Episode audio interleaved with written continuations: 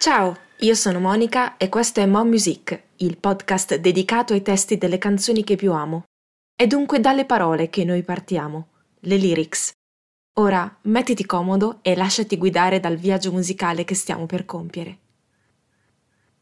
Oggi inauguriamo una nuova rubrica in cui ti parlo in retrospettiva di un album che ho particolarmente apprezzato, sempre a partire dai testi delle canzoni. Questa serie di contenuti sarà raccolta all'interno di Canzonica, questo è il nome della nuova rubrica.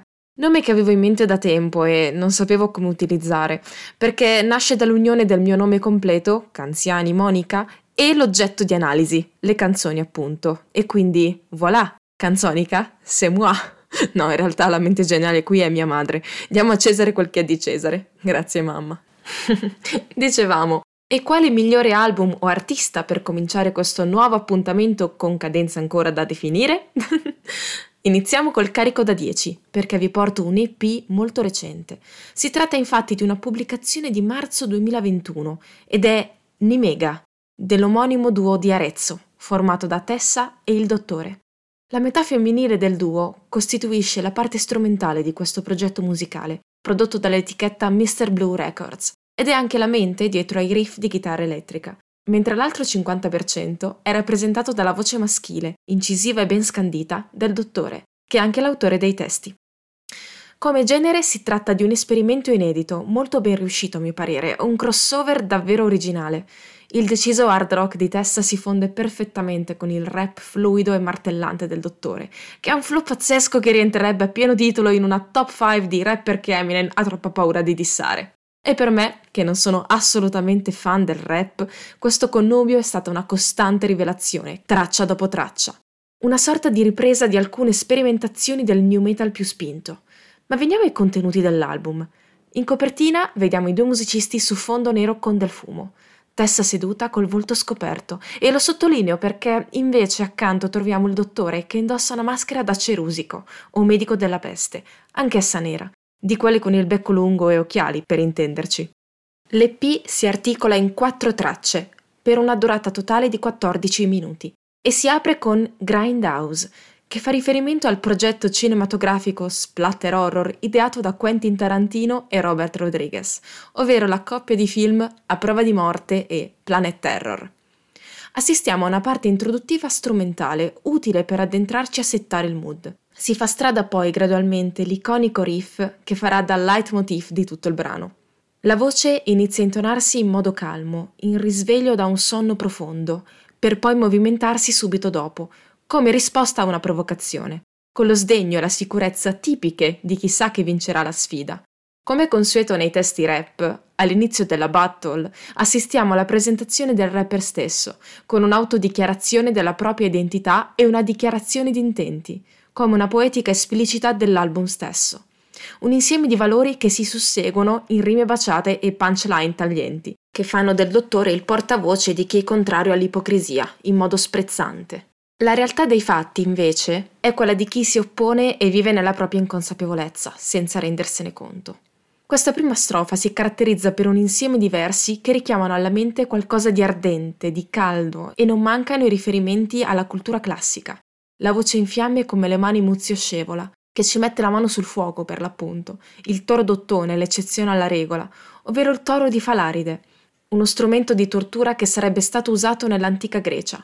Si compone di una struttura appunto tottone a forma di toro cavo, dove si calava la vittima e la si abbrustoliva sottoponendo il tutto a una fonte di calore che rendeva il metallo rovente e cuoceva il malcapitato. La folla calda che condanna e poi dimentica, a cui poi fa seguito un becero capitalismo che prima mastica e poi risputa. Una sorta di specchio con il quale deve confrontarsi l'avversario della sfida, che ha osato destare il dottore e deve perciò ora accettare la propria realtà dei fatti, come detto prima. Dopo questa prima strofa c'è il ritornello che riprende la linea melodica del riff. Non so voi, ma già dopo il primo ascolto non me lo sono più tolta dalla testa. Con un abilissimo gioco di parole, fatto di rime alterne e paranomasie, si elencano una serie di personaggi della cultura pop, a metafora di questo scontro. Assistiamo a una carrellata di personaggi, a un vero e proprio casting, grazie a cui l'altro viene castigato. La lotta è aperta e dall'altro lato del ring abbiamo un'entità che ti sbeffeggia e ti deride, proprio come Nelson dei Simpson, la cui risata è campionata e riportata qui, contro un ignaro e indifeso Milhouse, destinato a soccombere come in un improbabile match tra Krusty il Clown e Mike Tyson. Siamo messi all'angolo, castigati come Crazy Eight nello scantinato, ovvero lo spacciatore che nelle prime due puntate di Breaking Bad viene catturato da Jesse e ucciso da Walter White, che qui viene citato. Qualcosa di inaudito e profano, proprio come una Jackson Kelly, una chitarra elettrica, dal sacrestano.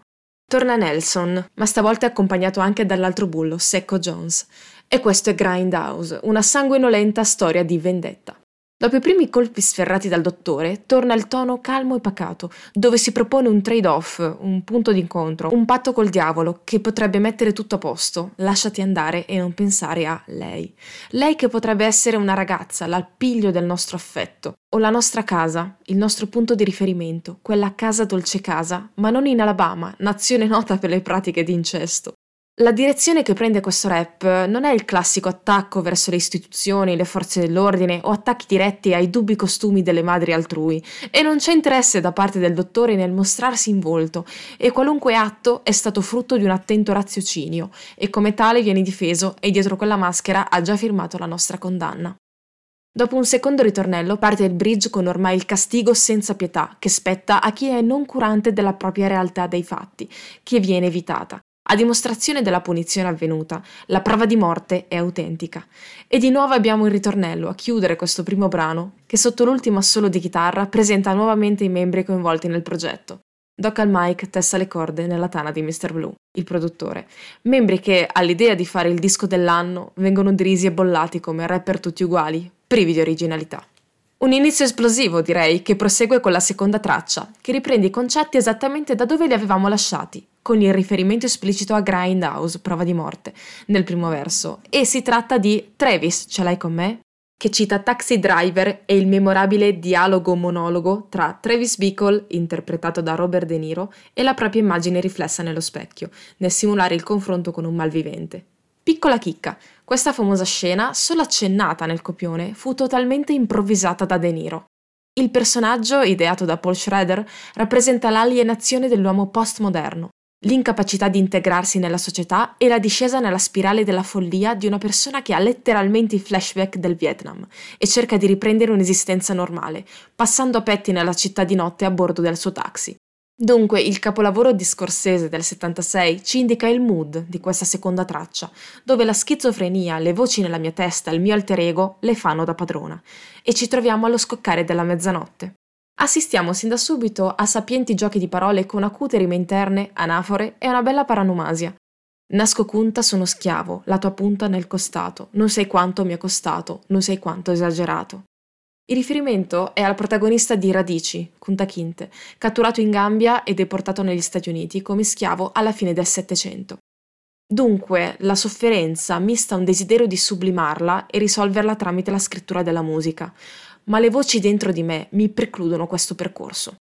Chi scrive non cerca la gloria, ma solo un modo per mettere a tacere una volta per tutte il mostro che è dentro di sé di nuovo siamo in orario notturno e di nuovo troviamo rime interne paranomasie e un altro acutissimo gioco di parole. Nel taxi di notte c'è Travis non dorme, poi Jodie non fotte, come se fosse Jodie non Foster, la giovane comprimaria del film, che interpreta la parte di una baby prostituta, Iris, di 13 anni. Seguendo le orme, nel Vietnam le bombe, il piombo si impone, lo specchio si rompe. I bombardamenti non sono però la minaccia più grande. Non per le pistole, tutto sta morendo. Questo verso richiama il cambiamento climatico, ai disastri ambientali, la svedese col cappotto giallo, che tutti ben conosciamo per i suoi Friday for Future, ed è un eco al voglio vedere il pianeta scoppiare che troviamo nella prima strofa. Il brano prosegue con l'intento di una rivolta, di un risveglio, per poi chiudersi con una sorta di rinuncia al dialogo con chi è responsabile, andando avanti ancora una volta con il piano originale, la distruzione di questa prigione. Di carne o mentale, l'interpretazione si presta più significati. Se la intendiamo però da un punto di vista fisico, il tema viene ripreso dalla traccia successiva, Mille modi per morire, che strizza l'occhio ai titoli sensazionalistici di certi programmi televisivi su real time. Sono pertanto enumerati diversi modi per trapassare, con l'unico scopo di accumulare il più possibile e godersi una di partita di lusso. Mille modi per morire, uno per campare. il brano si apre con un intro molto minimale, ripresa subito dopo da tutto il comparto strumentale. Cronologicamente ci collochiamo alla fine degli anni 90 inizio anni 2000, precisamente nel 98, anno di nascita del dottore. Sono gli anni del sacrificio di Alfredo Ormando, che si è immolato dandosi fuoco con la benzina in piazza San Pietro il 13 gennaio 1998 a Roma, in segno di protesta contro l'atteggiamento della Chiesa cattolica verso gli omosessuali. Morì dieci giorni dopo, dopo atroci sofferenze. Il 98 è anche l'anno del primo chip in corpo, un impianto sottocutaneo a radiofrequenza.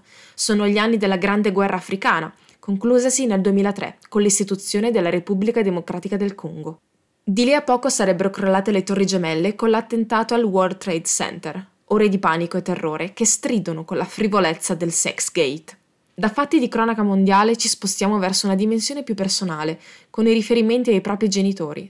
Un trasferimento, Quel solito tragitto in macchina, una cartuccia di Zelda nel Game Boy per evadere, gli 883, i fatti di Genova al G8. Il ritornello, che potrebbe riassumersi in un bel funerale con blackjack e squillo di lusso, spicca di nuovo per memorabilità e giochi di parole. In particolare il Gin Sapphire e Campari Safari fra casi umani merita secondo me attenzione.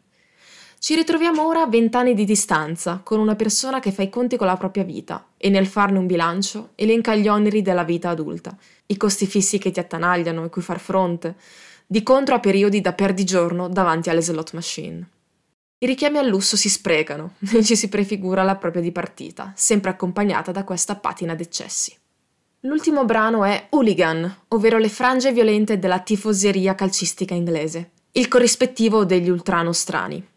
Allora, con questo brano ho avuto più difficoltà perché io di calcio non ne so praticamente niente. Robe del tipo che se gioca l'Italia sono contenta, ma finisce lì.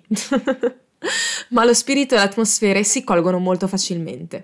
Familiari anche a un orecchio non allenato o a chi è totalmente estraneo a questo mondo.